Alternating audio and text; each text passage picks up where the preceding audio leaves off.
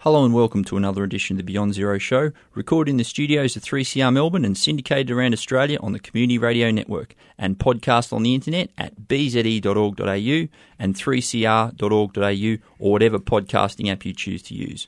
And don't forget you can follow us on Twitter at BZE Tech Show. My name is Matt Grantham and joining me today is Anthony Daniel. How are you, Anthony? I'm good, Matt. How are you? And uh, today uh, we're getting a repeat guest on. Uh, Reposit Power is a Canberra based software startup uh, working on how solar power generation and storage can help facilitate a shift away from fossil fuel generation. Uh, we've had Luke Osborne on the show, and he's their Chief Operating Officer, and he joins us again today. How are you today, Luke?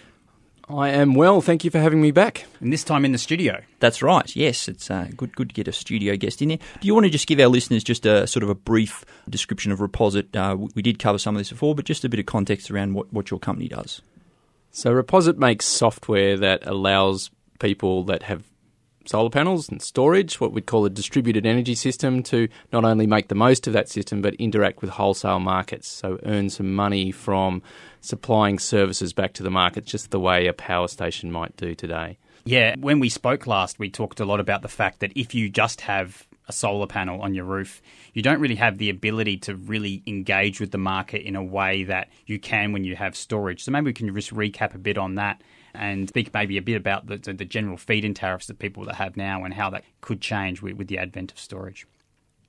Yeah, that's a great question. So, right now, today, people might be earning feed-in tariffs. Some of them might be big feed-in tariffs, and the more modern ones are, are quite low.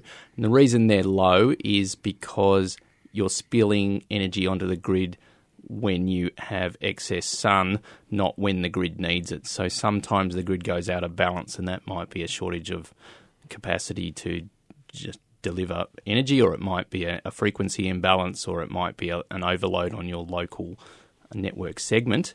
Um, if you can put power in precisely when it's needed, not necessarily a whole lot of energy, but just the short, sharp jab when the grid needs it, that's worth money, and that's that's worth far more than a feed-in tariff that, that you would get um, get from just spilling in whenever it comes. And a lot of people have, have talked about the fact that, that that renewables in general are going to be difficult to get on because they are so unpredictable. And storage is meant to be the panacea, the thing that is going to resolve this this this issue. But of course, if we can pick and choose when we bring back in energy, that means that will bring uh, reliability to the network, even though we have variable generation. But of course, I'm not going to sit there in my house and decide every time I'm going to sell energy back to the grid. So that what role does software play to, to, to smooth that matter over? So that's that's exactly right. You don't want to be sitting there waiting for the market to go high and press some sort of button. So what you need is an intelligent system, and we've built a brain for your just your energy system at home, which allows you to do that without sitting there all day. So it monitors the system on your behalf the way a stockbroker might do it. Uh, Luke, I just had just one question, and just to sort of break that value proposition down just for one second. You mentioned there about the stakeholders. There, you've got the the issues of you've got your your generators, your retailers, all of those people fitting together, and you guys create value.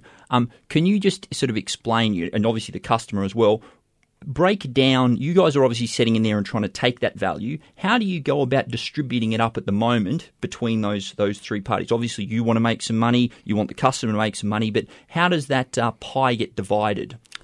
Yeah that's a really great question. So we really only compete with one party head on, and that's big gener- big thermal generators. So we that's a pretty big competitor. Can I just mention that? They are big competitors, but we don't compete with retailers who we normally interact with on a day to day basis, and, and the networks who run the poles and wires that run to our home. We're really complementary to them, and our system allows consumers to work closely with those parties, and everyone can share the benefits. So, for instance, the retailer who's responsible for buying the energy that comes to your house, they can buy it from you instead.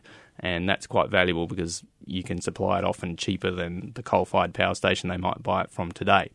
The networks can build less poles and wires because you're there to help them when the network's under stress. So, the way we work together there is we set up a little market and we allow people to, if they bid a sufficiently high price, your storage system will supply the energy to them. So we create a little electronic market at your house. And what happens, you might come home and find your batteries discharged, but you've earned something we call grid credits, which is money from selling to those third parties.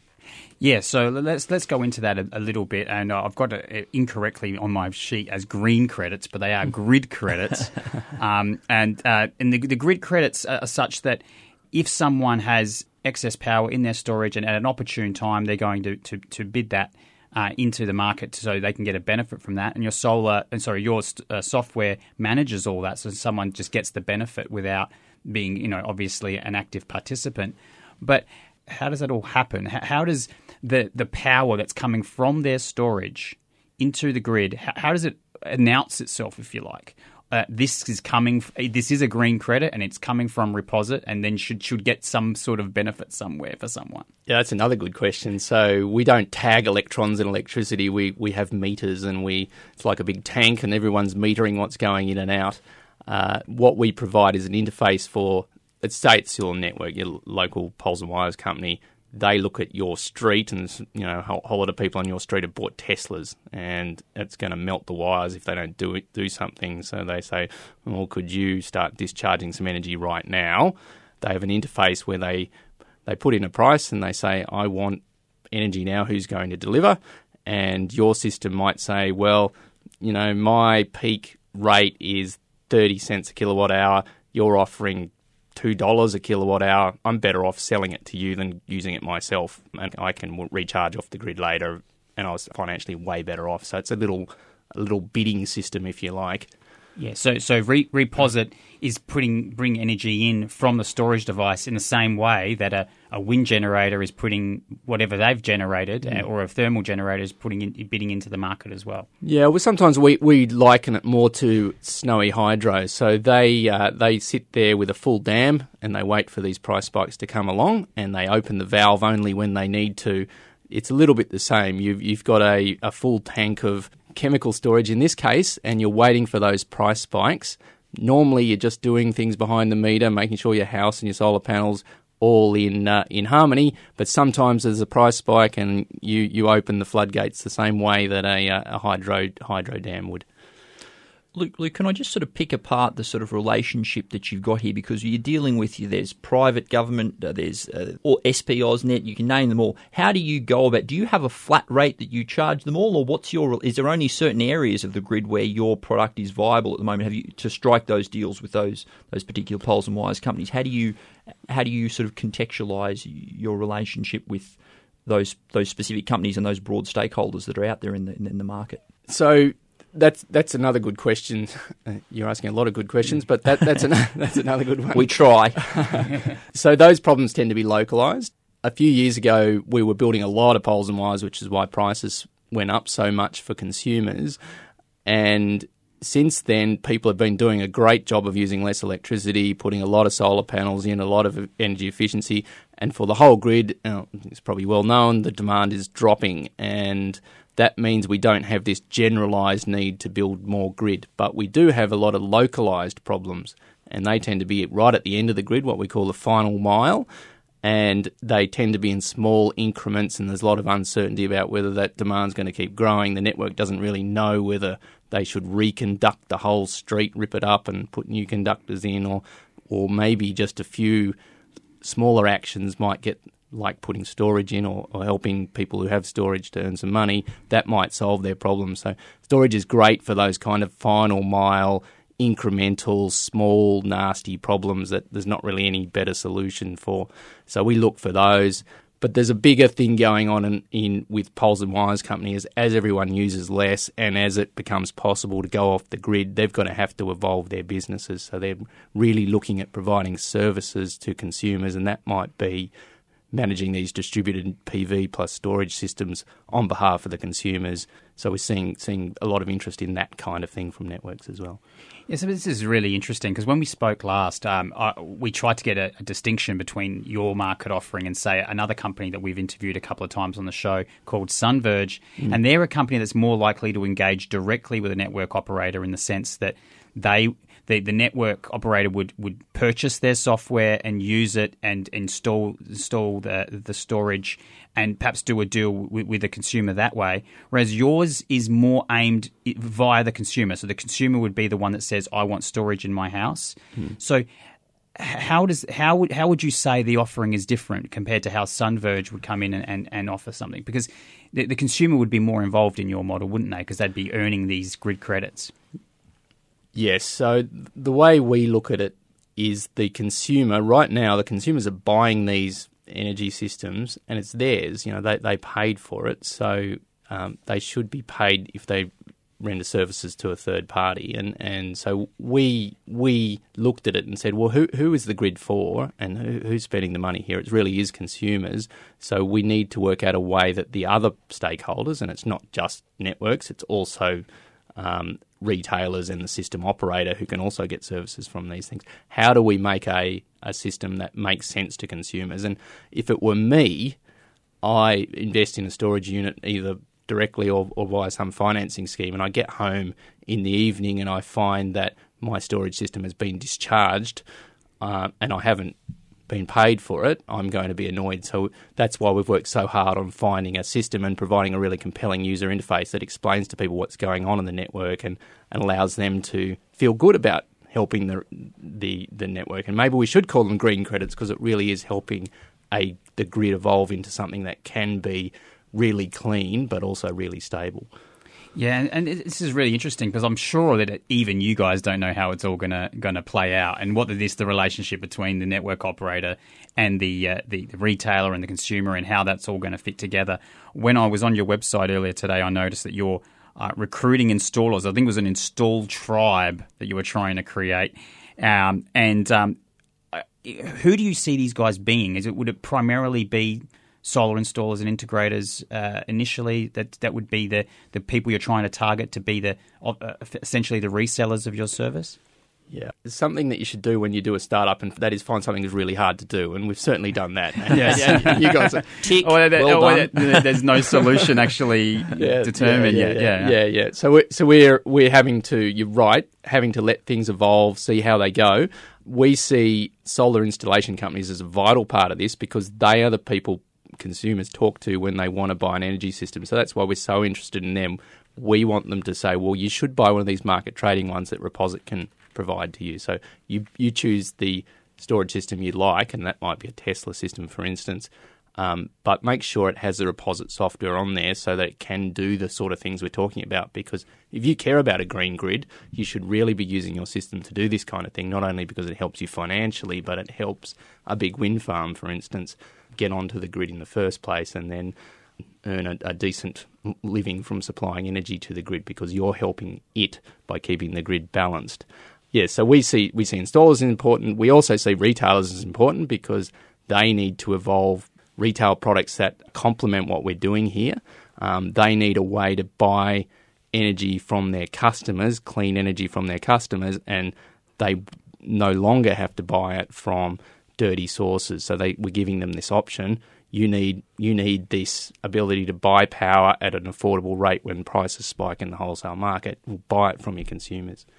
Luke, someone recently uh, posted on your Facebook page and asked a question about getting a green consultant to assist with their energy storage ins- installation. How do you see uh, the value chain of this evolving over time? And, and perhaps sort of another angle on it is, is do you see your consumers as being, uh, you know, just giving you the surplus, like to just being, uh, or would you still expect them to have retailers, for example? Yeah, I think retailers are, are, are here to stay um, for for several reasons. One is they provide a great service in terms of, uh, well, necessary service at least in terms of billing and um, uh, risk management for consumers. So we don't want consumers fully exposed to the the downsides of the market. We're, we're exposing them just to the upside, um, and regulations mean that we need a participant who can aggregate together a lot of customers and trade that in in the spot market. So we still need retailers. They've still got an important part part to play. Um, so consumers, however, are supplying more and more of their own energy, and if you've got storage and a decent control system on that, like ours, you'll get um, you can supply you know sometimes up to seventy or eighty percent of your own energy needs.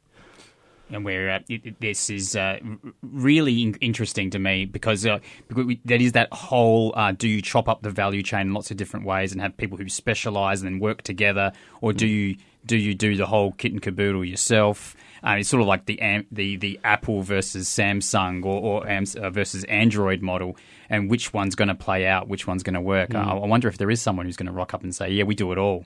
So yeah, we don't need any of you guys who do bits of it. Yeah, uh, I, Matt was asking me earlier off air what the difference between us and Sunverge is, and, and one one key difference is Sunverge chose to um, invest in their uh, own storage, so they produce their own storage device, which is a good device. It's a big um, big unit in terms of its energy and power, and it's um, it's an outdoor unit, so it's a good good device, but it's not a Tesla. And you know, as soon as Tesla comes along, you know, people want to change change storage device. So what we make is one great user interface, one interface back into the networks, one interface back into the markets, and you can choose whatever device you want. And if your retailer wants to sell you a device, then they can they can sell you the one you want rather than just a Sunverge unit. Yeah, so you're in the Android camp then. Okay, we got it. yeah, yeah. all, right, all right. So we're on the Beyond Zero show, and we're speaking to uh, Luke Osborne from uh, uh, Reposit Power, uh, a Canberra-based startup doing some fantastic stuff with software in the energy storage space. And we're going to push forward now and talk about uh, the latest developments. You know, it's only been a few months since we spoke to you. Um, your pilot scheme in Canberra was going going well. Is it is has it shown any development since? And have you you getting a lot of learnings in, in more recently of what you've been doing there?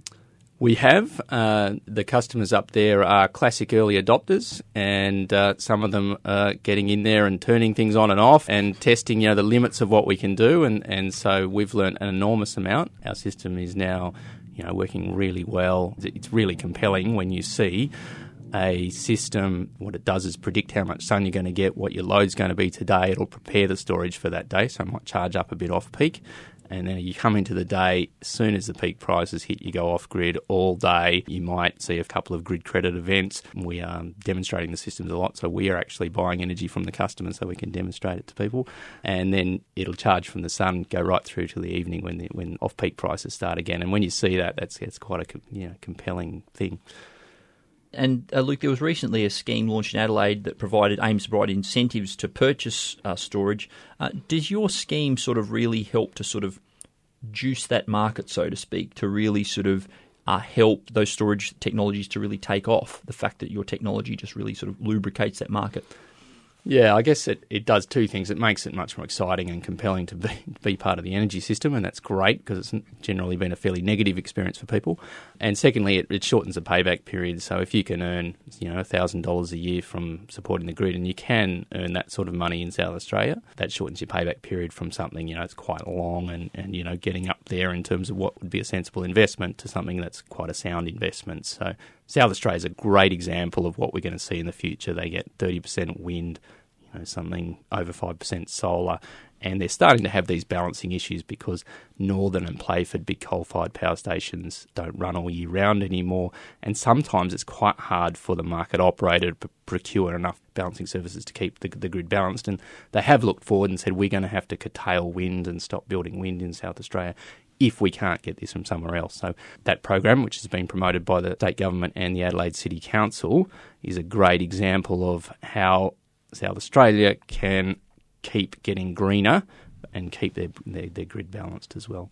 Luke, I'd also just like to sort of delve into because we've had on this show, I wouldn't say hundreds, but many different types of battery chemistries uh, that have been talked about. And we've got deep cycling uh, batteries, we've got batteries that don't like to be deep cycled. How mm. does your, so for example, like the flow battery versus the Tesla battery, for example, the Tesla is a lithium ion battery that doesn't perhaps like to be discharged too much. And we've had other people from Aquion that really have technologies that they love to discharge, and, and the battery's happy to be fully discharged. Does your technology, how does your technology uh, accommodate all of these different types of storage, understanding that, you know, if you've got something that is a flow battery, it just loves to be discharged every day and there's no real negative effect for the customer compared to other batteries that perhaps don't like to be cycled as much. Yeah, that's an interesting point. So generally, you have two parameters with storage. You have power and energy, and you need to think about both parameters when you buy a storage device. So power is the punch, if you like, and energy is how long you can sustain it for. A lot of the services we've been talking about today are based mainly on power. So if you're wanting to reduce load on the local network, it's best if you can do that at a high power, not necessarily for a long time, but a high power. So the sort of services we offer are, are, more valuable if you can have a bigger inverter, if you like. A 5 kilowatts better than a 3 kilowatt, and a 10 kilowatts better than both those. We don't mind what chemistry is there. We actually just treat it as something that we can tell what to do. And our, in, inside our software systems, we put a bunch of parameters in there that tell us how the thing's going to respond. If we say, you know, give us five kilowatts not right now and it takes 10 seconds to get there, we enter that in. If it gets there in half a second, that's wonderful. You know, we enter that in too. So, so we don't mind. We'll work with whatever comes, but just bear in mind that there are different values for different types of battery. And there was an energy storage conference in June this year. Did you go along, and, and what did you see there that interested you particularly? Yeah, I think when I started out in this area, it was really hard to explain what Reposit did and why it should exist, even to manufacturers of storage devices. What I saw uh, at that conference and some others I've been to lately is a really a growing recognition that you do need software for this distributed energy world, and it needs to be you know, software is obviously functional and does the sort of things we're talking about, but it also needs to be robust. It's part of an essential service, so it, you know you need to maintain maintain people's privacy, and you need to um, make sure that you know that's not going to be hacked and all those sort of things. So you're seeing a, a this sort of segment. There's a lot of attention from the regulator down, and yeah, it's really exciting for me. Yeah, absolutely. And I, I read something that came, well, it might have not been as a result of the conference, but someone just mentioned the fact that, you know, when you've just got solar on your roof, um, then where energy can flow is really basic. It's really only two ways. But as soon as you add a third element, which is storage, is there's some, it, it goes up to about seven different flows. It can go from the battery you can go yeah from the from the PV to your battery, and then battery out to the grid, and the the you know the grid back into the battery, and and it just there's so many different ways that it can be configured. You really need some sophisticated software to make it work. You do, and you need to balance them. So if you're wanting to use the energy for your own purposes, and the network's wanting to use it, and you're providing balancing services via frequency control, so you're monitoring the frequency and trying to keep it at 50 hertz, you now have a we've got a co-optimization problem. So you've got to work out amongst the, all the things I could possibly be doing, what's the financially best one to do. So you need an algorithm that's quite hard to produce. That's what we do to, to solve that problem for you. I'm going to end this, and uh, and sorry to make for making you squirm, Luke, but we are going to get political a bit late on in this in this interview and talk a bit about the the recent developments around, uh, particularly around the CEFC. Now, there was an announcement uh, today as we record that was the um, the the Labor Party announcement that they intend to uh, get fifty well get Australia to have to generate fifty percent of its electricity from uh, renewables by twenty thirty, which is I guess what the industry's really been waiting for for guidance of what was going to happen post twenty twenty when the when the original RET agreement was was completed. Um, but speaking specifically about the CEFC and uh, the, the government's mandate, firstly, how do you understand what the government has asked the CEFC to do around what it can invest in and what it can't?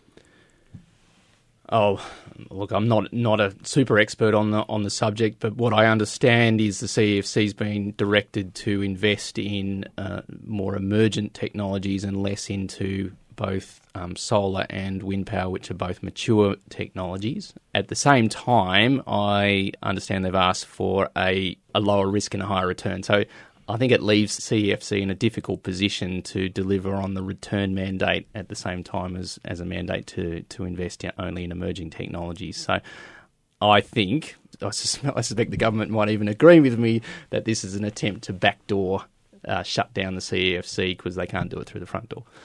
Yeah, I mean, obviously there's a lot of suspicion that that's the case, but I, I was really interested. The first thing that I thought about when when uh, when they announced this is that it does also show that there's this they don't understand about, about how everything is interrelated. Your software is in there to make storage more applicable, but it would really interact with solar PV on the roof and energy efficiency and demand response that happens. That what they might be funding might be a whole uh, one project will be a whole suite of things.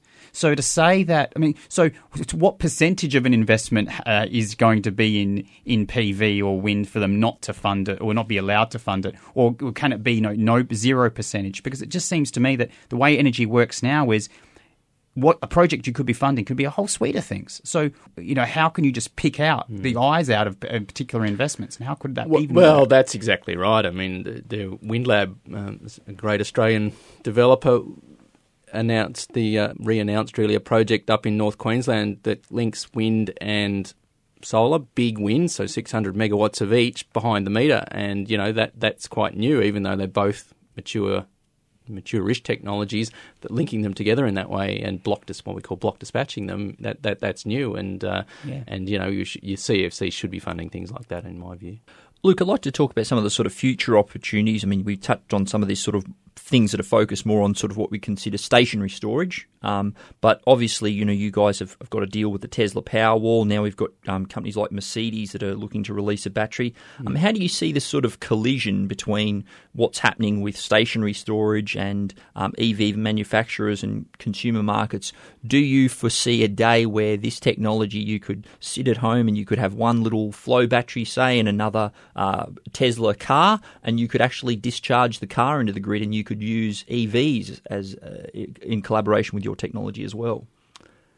Yeah, you certainly could. And my uh, colleague and a, and a, founder of Reposit uh, is very keen on that, what we call vehicle to grid technology. I was talking to another person in the industry, and, and they asked me if I'd ever taken petrol out of my car, and I said I had not. I do actually have an electric car now, but when I had a petrol one.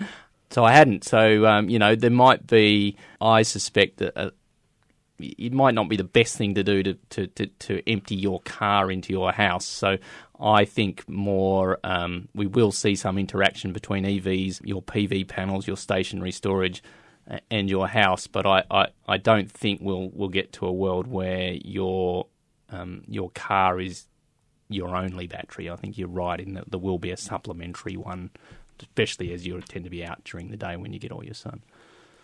And uh, you, you, guys are, are partnering with Tesla in Australia. How is that relationship developing at the moment? Yeah, look, we're very excited about it, and certainly consumers are very excited about the Tesla storage. We are going to see units here in in October. Uh, they'll be in small quantities, and we'll see much much more generally available from next year. They are one of many, and uh, look, but they have they've tapped into a seam of excitement that none of the other manufacturers have managed to do. But they'll certainly ride along the wave, I'm sure. That's right. Thank you very much, Luke. Uh, it's great to have you in the studio and great to have you on the show again. It's been my pleasure. You've been listening to the Beyond Zero show. To find out more about what we do, you can get in contact with us at bze.org.au. My name's Matt Grantham. I'm Anthony Daniel. We'll see you next time. Bye bye. Zinc bromine batteries. Do the underlying science justice. Clever systems for how vehicles are charged. Solar window in a can. Beyond Zero Global Warming Science, Solutions and Action. Taking it to a do it yourself level. You've been listening to a 3CR podcast produced in the studios of independent community radio station 3CR in Melbourne, Australia. For more information, go to allthews.3cr.org.au.